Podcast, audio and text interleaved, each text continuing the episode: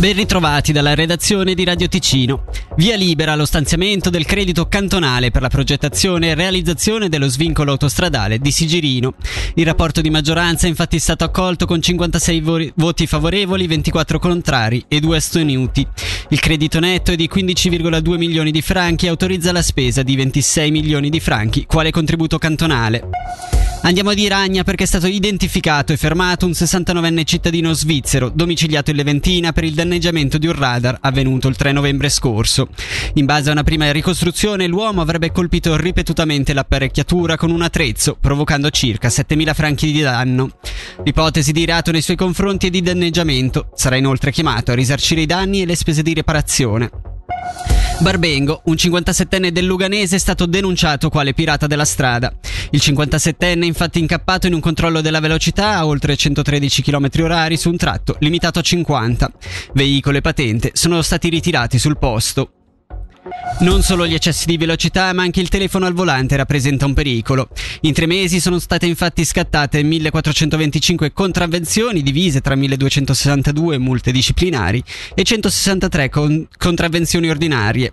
È questo il bilancio della campagna Distratti mai contro l'uso del cellulare alla guida, promosso dalla Polizia Cantonale parallelamente all'attività di sensibilizzazione. Carte svelate per l'inverno di Locarno. Stamani è stato presentato il ventaglio di proposte che animeranno la Piazza Grande dal 24 novembre al 7 gennaio 2024, con il denominativo di Winterland. Pista di ghiaccio, concerti e uno spettacolo audiovisivo proiettato sulle pittoresche facciate di Piazza Grande.